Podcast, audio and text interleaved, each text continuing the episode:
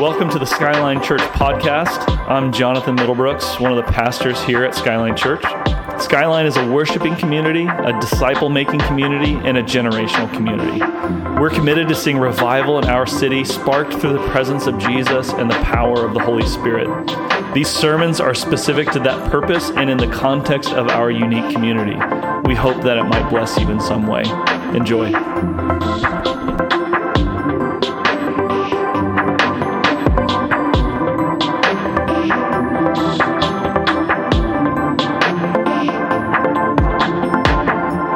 Excited this morning to dig into Advent. We have uh, chosen as a church each year to kind of dig into the church calendar, uh, which is is probably a little bit different than most churches of, of our kind of background.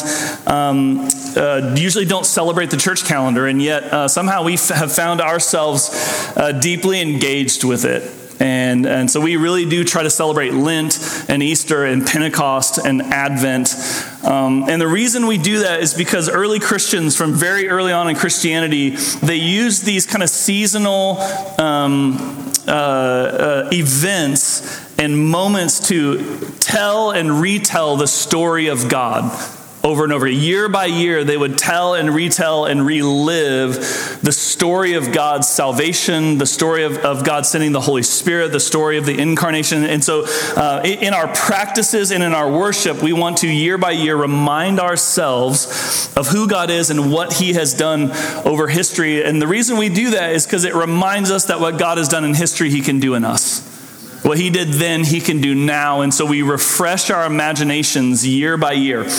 And, and, rather than seeing it as like kind of a monotonous cycle that we do every year, I love N.T. Wright. He says, let's look at it more like a bicycle tire, right? It's a circle, and yet that circle is moving somewhere. And so, as we cycle through uh, the seasons of the church calendar, we're, we're not just kind of doing rote things, we're actually participating in something that is going somewhere. We believe that the church in the kingdom of God is moving towards consummation with Jesus, that someday Jesus is going to return and we are going to be with him. And so we celebrate and retell that story year by year because we don't want to forget. And we don't want to be uh, the person, right, that Jesus tells a parable about that whose wick wasn't trimmed and their jar wasn't full of oil. They weren't ready. Um, and so I, I love that we sang that song, We'll be a bride ready for the groom. Like, so we're going to tell this story over and over and over again. It helps us mark time. And if we're not careful, um, in today's modern culture, uh, we don't mark the time. We don't pay attention to seasons. We don't really ask and listen what God's up to. And what's interesting about it is actually the secular world has become a monotonous cycle. You know, so, so what our enemy would have you believe is that the church is the boring, monotonous cycle, but actually the secular story is the boring, monotonous cycle. And the church calendar is actually the exciting, meaningful, robust way of living life as we mark time with Jesus heading toward Him, right? So, what we do is we want to wake up to that and, and we want to invite you this year, maybe for the first time, to actually enter into Advent and, and like step into this deep, uh, really meaningful, powerful stream of Christian tradition. Right? That, that we aren't just floating in the midst of nowhere. We are actually the inheritors of this rich and beautiful practice of Christianity um, that, that is across cultures and across geographies and across time. And we actually get an invitation to like tap into that deep, deep well. Um, so this morning, uh, we're going to read out of Isaiah and we're going to begin because we kind of start Advent. Uh, Fleming Rutledge, uh, this amazing preacher, she says this. She said, Advent begins in the dark. And I think that's something we have to remind ourselves each year as we enter back into Advent that Advent actually begins in the darkness because God recognizes what's happening on the earth. The reason He sends Jesus is as a response to what's happening on the earth. Isaiah 64 says this In our sins we have been a long time.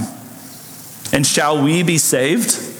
It's this admission. This admission to God is what activates actually. His, his ears are, are perked up towards humans to say, Are you going to actually be honest about what's happening in your life? And will you actually ask me to intervene? I, am I'm, I'm the one. I'm the fix. I'm the answer. Um, or are you just going to keep? You've been in a long time, and finally, I love the, the Isaiah. They look up and they said, God, in our sins, we have been in this place a long time, far too long.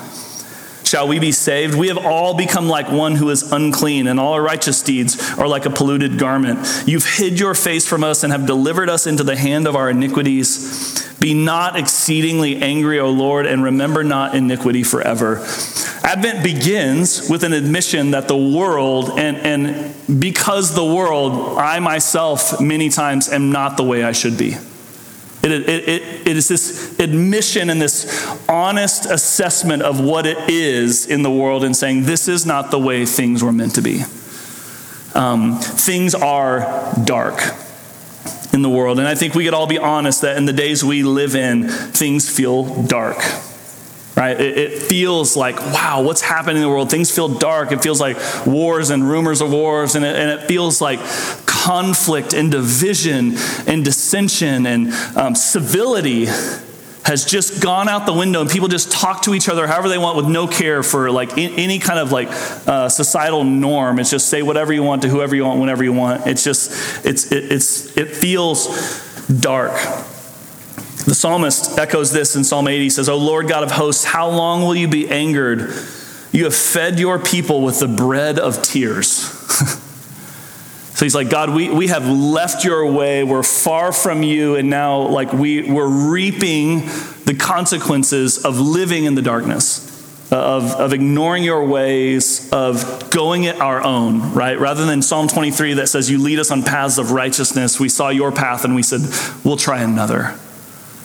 And then we look up and we realize it's really dark. And so it's interesting because Advent has to actually begin with the bad news, right? First, the bad news the world is really dark. The world was really dark. If you're living in Israel in first century, and you're occupied by Rome, you thought you might get out of, uh, out of occupation, out of exile, right? You've got the history of the Maccabees, Judah the Maccabee. He rises up, they defeat them, they're free for a short amount of time, and then Rome rises up, and next thing you know, they're exiles in their own land.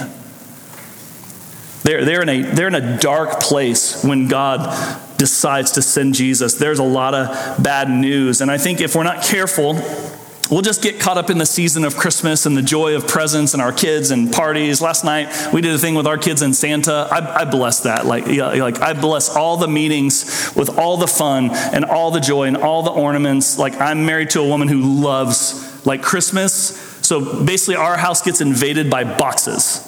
Anybody else? Like there's, I just walk in the door and literally I can't see into the living room. It's just a, it's just a large stack of boxes and all the Christmas stuff comes out. And then it all, and then the house is crazy. It's chaos. And then it all gets put up and then all the boxes have to be taken back to storage.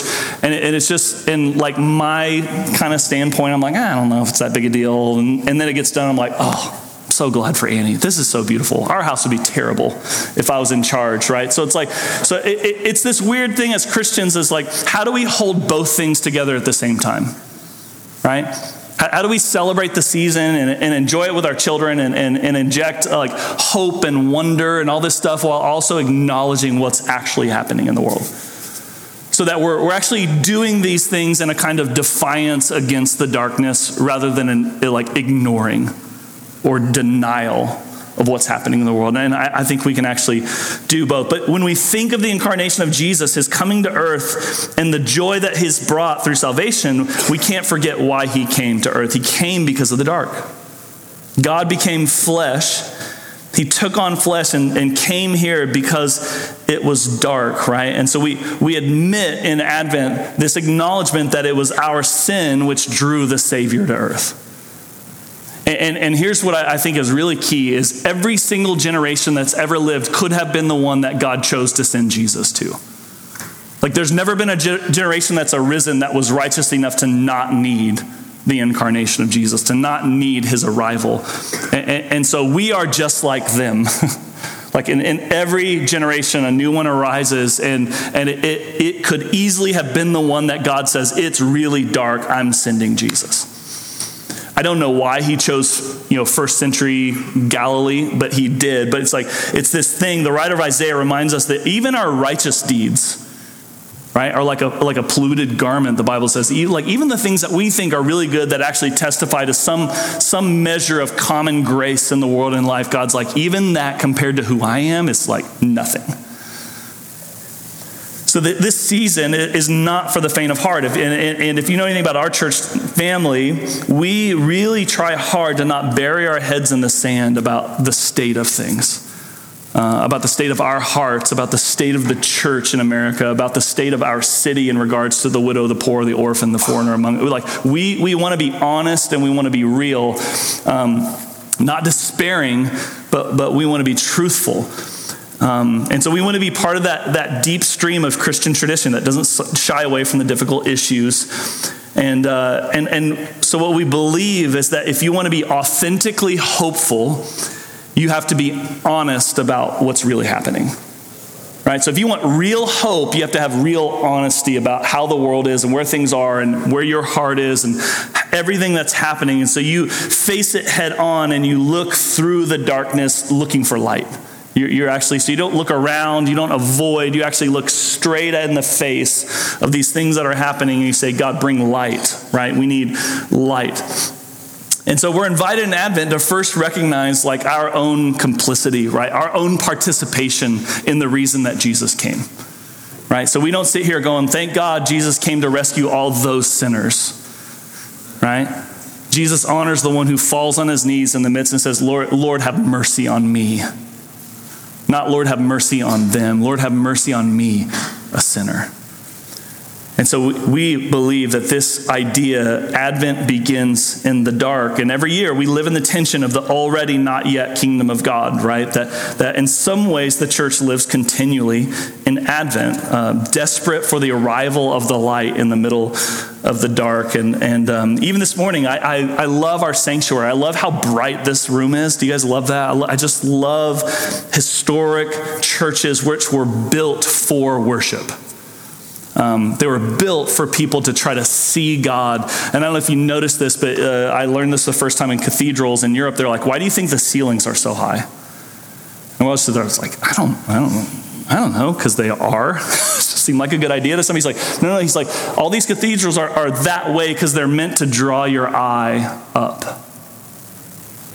It's to get your eyes off of this kind of horizontal world and up. And I don't know, this sanctuary, I tend to, my eyes tend to go up.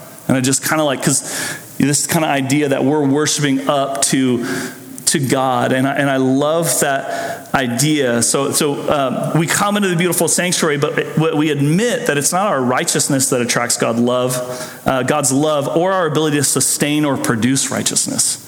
So we didn't attract him with our good deeds or our righteousness, nor will we sustain uh, his presence and his action in our life through what we do.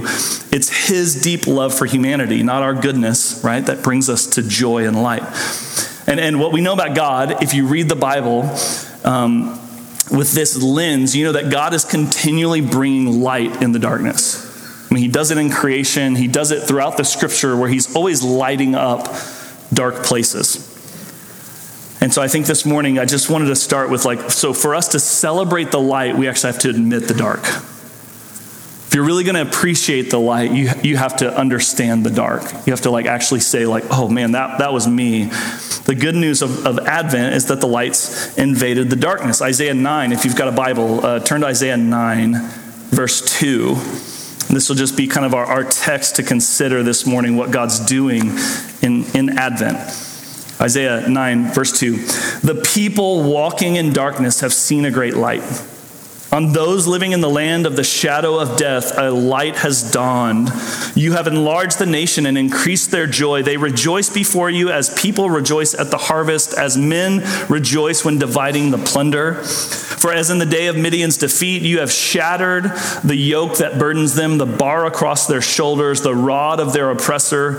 Every warrior's boot used in battle and every garment rolled in blood will be destined for burning, will be fuel for the fire. For to us a child is is born. To us a son is given, and the government will be on his shoulders. Listen to what Jesus does when he shows up. He says, I'm going to take all of that off of your shoulders and I'm going to put it onto mine. And he will be called Wonderful Counselor, Mighty God, Everlasting Father, Prince of Peace. Of the increase of his government and peace, there will be no end. He will reign on David's throne and over his kingdom, establishing and upholding it with justice and righteousness from that time on and forever. The zeal of the Lord Almighty will accomplish this. I love that he says, at the base of all these things, all of this action across history that I do, it is my zeal which, which fuels it. He's like, I don't need any outside encouragement. I don't need any outside resources. My zeal for human beings fuels every action I, I, I make. Isn't that amazing? So he's saying, like, you, you don't actually have to do a bunch of stuff to attract God's action. He already loves you with a zeal that you, you just can't even understand. He's zealous for his people for his children. I love that says, Of the increase of his government and peace, there will be no end. His government and peace is an ever increasing reality. Like there'll be no end. That means for all of eternity. And, and I think there's got to be something with this idea that we've discovered the universe is always expanding. Isn't it interesting? Like it's, it's just it's constantly, it's, it's as if God is giving himself increasing territory for which his government and peace will rule over forever and ever and ever. And there'll be no end to it. It's who God is. He's like, but that means also his peace for you can always be increasing. Like the peace offered to you that, that surpasses understanding. He's like, it can always be increasing in you. So, what's happening here in this text? Just three, like, really simple things for today for Advent. One is this just admission, right? Isaiah, that things actually are really dark. And it's okay to just admit things are really dark. Life can be really hard. I'm getting kicked in the teeth right now whether it's in my marriage or my parenting or my finances or in my mind, whatever it is, you can just say, man, things are really dark. He actually says that uh, the yoke that burdens them, the bar across their shoulders, the rod of their oppressor, the warrior's boot, every garment that's been stained with blood, he's like, this is what it's like, God says, when I'm not in charge. This is what happens when human beings are left to themselves. They reject my ways. You end up with people who are oppressed and burdened and in danger. And, and this morning, we just have to admit man, things without God are really dark. Or as, as our friend uh, Jon Tyson said, he would say, you know, we, we've got 60 years of history and knowledge of what has happened since the sexual revolution in the 1960s. We've got 60 years of data, and what do we have to show for it? He would say, We have despair. That, that, that's, that's what we have in our nation based on this, this primacy of the individual. Do whatever feels good. Chase your life. You're in charge. Life's all about you. And you're like, after 60 years, what do we have to show for it? We have uh, the number one leading cause of death in our country is despair. Deaths of despair. Isn't that crazy? In the wealthiest nation the world has ever seen, we have no hope. So we can actually admit, man, things are really dark. Uh, we don't have to bury our head in the sand. We can actually acknowledge, even if in you this morning, you're like, I came to church and it's bright and it's pretty and we're singing songs, but in my heart, it feels dark. You're in the right place, right? So it says, in the darkness is where the light shines in the dark, there's an invitation that when you actually get truthful about what's happening, that's the moment that God's like, okay, now I can turn the lights on.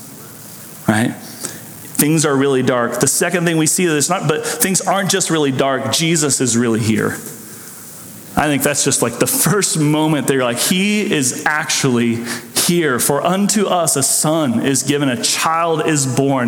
This person who is wonderful counselor, mighty God, uh, he, he's Prince of Peace. He's real. He actually was born, he lived, he died, he rose again, he ascended, and he sent the Holy Spirit to live in our midst, which means he's here. Through the ministry of the Holy Spirit who lives in you, Jesus actually is with you.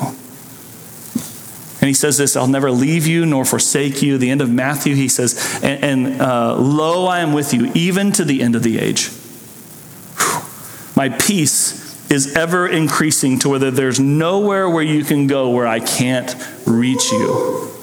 Amen? Like that's that's the hope of Christmas. Isn't just a little season to kind of assuage some of your fears and make you feel a little bit better, make you forget. God's like, I'm not here to make you forget for a little while. I'm here to forgive you and to release you into peace, into joy, into light. And, and not that you'll never encounter the dark again, but that when you go back to that dark place, you'll know, though I walk through the valley of the shadow of death, I fear what? No evil. Why? Because the Lord is with me. He's my shepherd. He's actually, now when I go into the valley of the land of shadow, I know who's walking beside me. I know I'm not alone. I know I have someone who's with me. Jesus is really here. John 1 says, In the beginning was the Word, and the Word was with God, and the Word was God. He was with God in the beginning. Through him all things were made. Without him nothing was made that has been made. In him was life, and that life was the light of men. The life that Jesus possesses is offered to you as light. He's like, Come to me. If you don't want to live in the dark, like, I will shine light. The light shines in the darkness, Isaiah 9. But the darkness has not understood it. There came a man who was sent from God. His name was John. He came as a witness to testify concerning the light, so that through him all men might believe. He himself was not the light, he came only as witness to the light. The true light that gives light to every man was coming where? Into the world. His light invaded the world. Those who walked in darkness saw a great light, and the great light was a man named Jesus. And his light didn't end on the cross. When he died on the cross, that light didn't get snuffed out, it actually got amplified. And it got spread because of the Holy Spirit beyond where, where Jesus in flesh and blood could have never been everywhere all at once. Yet Jesus in the Spirit can now live in a billion people on earth right now. Right? Isn't that amazing?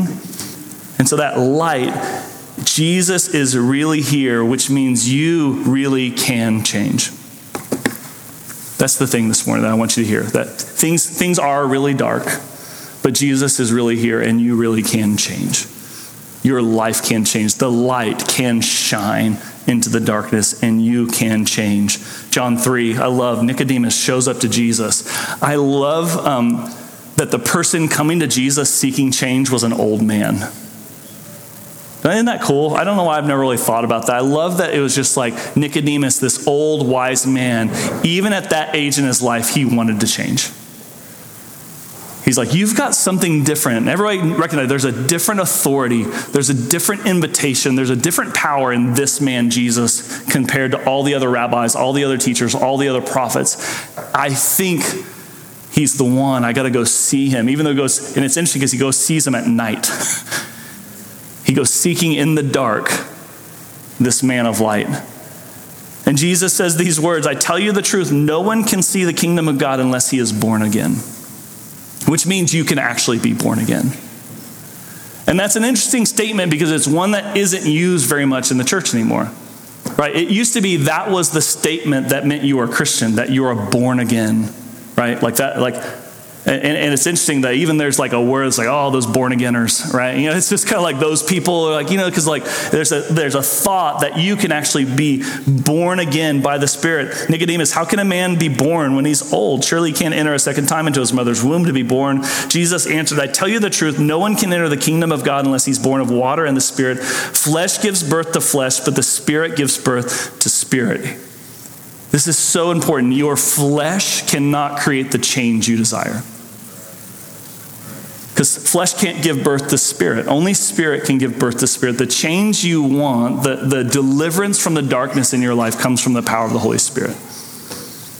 It comes from the light of Jesus that's being offered as you're walking through the dark.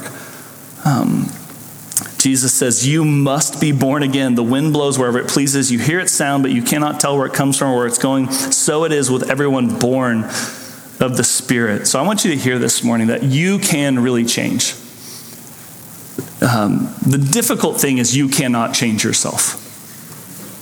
Right? Like you, you don't have the power to change the fundamental thing about yourself that needs to change. You can change lots about your, your habits. You can wake up earlier. You can pray harder. You can read your Bible more. You can do all this stuff, and yet it won't perform in you the real change that needs to take place, which is to become a new creation. Because of all the power God gave to human beings, what He didn't give them was the ability to recreate themselves. Right? He didn't give you the ability to say, I, am going to get a new spirit inside me, so I'm just going to start working really hard. I'm going to fix it. I'm going to make it happen. You, you just, you can't do it. God says, but guess what? I can place my spirit in you, give you a new heart, a new name. I can do these things. So this morning, as we enter Advent, I would love for you to start considering um, in my life, where is the darkness operating? And you might be like, hey, I'm fully in the dark. I, I am in despair. I'm questioning. I'm confused. I'm living in sin. Whatever it is. Well, the good news is it says the light shines in the darkness. So if you're in the dark, congratulations. Your life's positioned for God to break through. I love that the first Sunday Advent we light one candle. Just one. And it's this first glimmer and flicker of hope. And, and it's interesting because in this room, you can't even tell that it's putting off any light. But if you put that candle in an absolutely dark room, it's amazing what would change. And so this morning, for some of you, I just felt the need to say, like, there is a candle of hope. There's like the first flicker of life for you this morning. That Jesus is here and that you can change. And part of the invitation is to give up trying to change. Isn't it interesting how much Israel tried to bring about the Messiah? They tried to force it through battle. They tried to force it by making everybody miserable with all their moral rules. If we could all just be good enough, maybe God would send the Messiah, and it never worked. And then all of a sudden, God just sent him. Because it wasn't about all of your stuff, it wasn't about you could bring him, it was about he actually wants to come to you. When you're walking the darkness, it's amazing how much just one glimpse can matter. And so this morning, I just want you to hear the light is coming. I just felt like the Lord said, This is the phrase for this morning. The light is coming, the darkness will not last forever. Amen? The light is coming, the darkness will not last forever. And that's true for you in your own heart. It's true for you in your marriage. It's true for you and your children. It's true for our city. The light is coming. The darkness won't last forever. It's true for our nation. We're in a dark time as a nation, but it won't last forever, friends. God will not be mocked. Like he won't stay his hand for at, at, at, the right moment, God always acts in history to bring people back to him. It's just over and over and over and over again. The light is coming, the darkness will not last forever. For God so loved the world that he gave his one and only Son that whoever believes in him shall not perish but have eternal life. For God did not send his Son into the world to condemn the world, but to save the world through him. Whoever believes in him is not condemned, but whoever does not believe stands condemned already because he has not believed in the name of God's one and only Son. This is the verdict light has come into the world. Amen. That's the verdict over all of human history that light has come into the world. But listen to this this is the danger. But men loved the darkness instead of the light because their deeds were evil. We have to come to love the light. Like, I mean, we actually have to come to like love the exposure that comes from Jesus Christ in his presence because he will not allow anything dark in us to stay. And so many times we do this kind of dance in and out where we come in, we get exposed by light, and we're like, oh man, I didn't know that was going to get. I thought, I thought I could manage the exposure of this junk. And he's like, no, no, no, my light lights up everything. But it's for healing. It's so that you don't walk in the land of the shadow anymore. It's so that you can be free, so that I could break the yoke on your shoulders and I deliver you from the rod I'd set you free. Everyone who does evil hates the light and will not come into the light for fear that his deeds will be exposed. But whoever lives by the truth comes into the light so that it may be seen plainly that what he has done has been done through God. So in the light, God gets the credit. Because everyone sees the true nature of human beings. When we get in the light, we see that there's no one who's righteous, that Christ came to call sinners not the righteous, right? That, that while we were yet sinners, Christ died for us. And, and he then gets all the glory for your transformation. And here's what I think in works based systems, we take so much of the glory from God because it looks like we're really good at this Christianity thing. You know what I did? I started waking up earlier. Oh, and I started reading the Bible, and I got an accountability partner, and, and, I, and I put covenant eyes on my computer. And I, you know, I mean, you're listing all these things you did, and then people walk away going like, "Wow, that guy, man, he's good. He's righteous. I want to be like him. Oh man, I wish I could be like him." And really, what we did was gave a testimony to our willpower. We didn't give a testimony to Jesus and the power of the Spirit. And that's what it should be. It should be, man, Zacchaeus stood up and made this proclamation. And They're like, only God could do that in a man like that. Like, that's from him. Zacchaeus wasn't like, hey, I, am going to like think it over for a few weeks and rework all my business deals and I'm going to work hard. I'm going to start this. He, he was just like, right now, half of what I have is going. I'm going to give it away. I mean, it was just like in a moment's like thing, he just responded to the Holy Spirit. He leapt into it. Whoever lives by the truth comes into the light so that it may be seen plainly that what he has been has done has been done through God. I'm going to invite the band back up and we're going to just sing and spend a moment kind of responding to this. This morning the light is coming, the darkness will not last forever. If you take anything away from this morning, I want you to I want you to leave with that.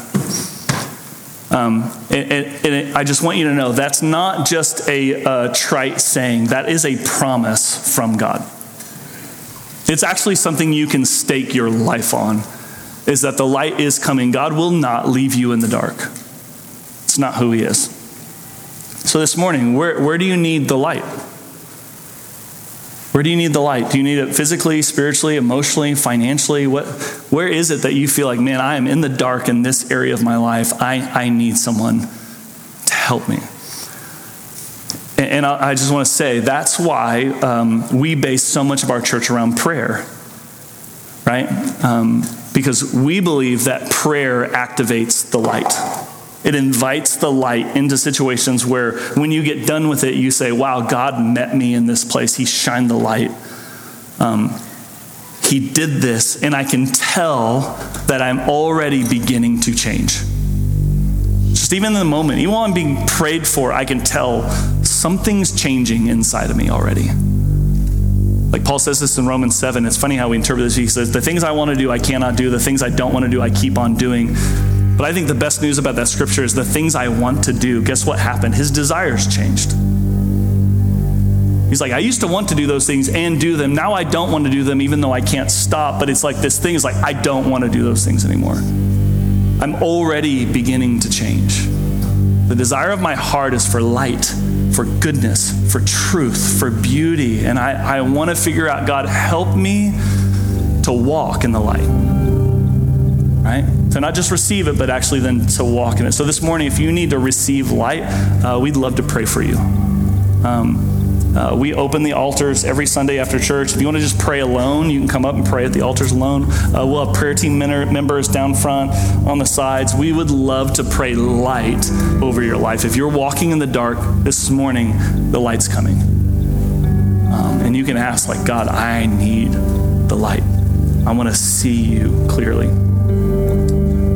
So I want you to stand to your feet, I want to pray for you. And then we'll just we'll just worship and respond. But would you close your eyes uh, for just a second and just take a moment?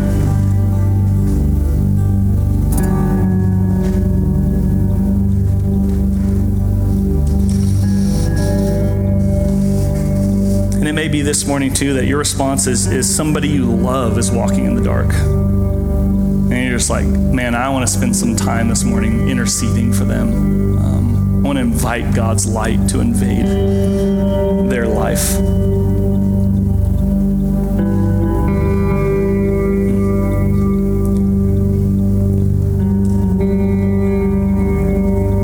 Love that in the midst of the hustle and bustle of the Christmas season, Advent, this, this church calendar way of marking time, in it is the Holy Spirit inviting you into newness of life.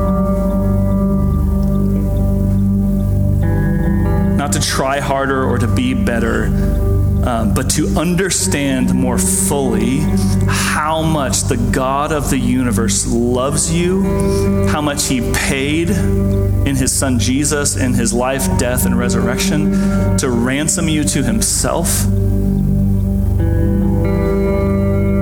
And Him saying, in all of that, if I did all that for you, how would I let you live in the dark? Come into the light. Come on. Come into the light. Yeah, so Holy Spirit, right now, I ask that you would reveal any darkness in us, any place where it feels like we have been shut down or closed off or walled up where our enemy has been having a heyday with accusations, insults, curses. Pray for anybody in this room whose identity has been under attack that says you're a failure, you don't measure up, you'll always be this way, the light isn't coming. In Jesus' name, I come against that voice. And I just command it to leave right now so that every heart and spirit in this room right now might hear the truth that the light is coming and the darkness doesn't win. And that Jesus coming into the world in the form of an infant was a cataclysmic event in the cosmos. It put every spirit, every demon, it put Satan himself on notice that the light is coming and the darkness won't last forever.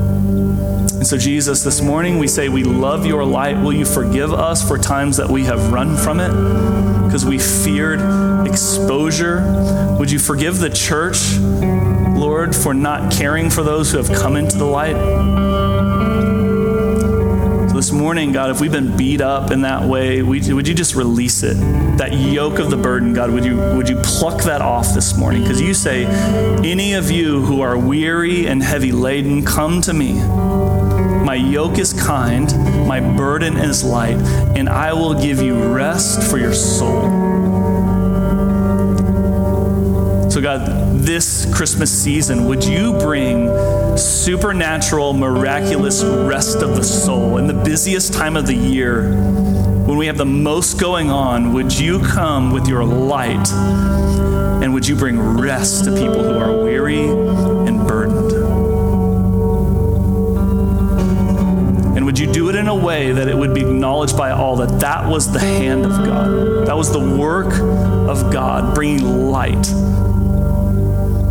so that we would receive no credit, God. None of your credit would go to us, but you would receive the glory and the praise, the honor.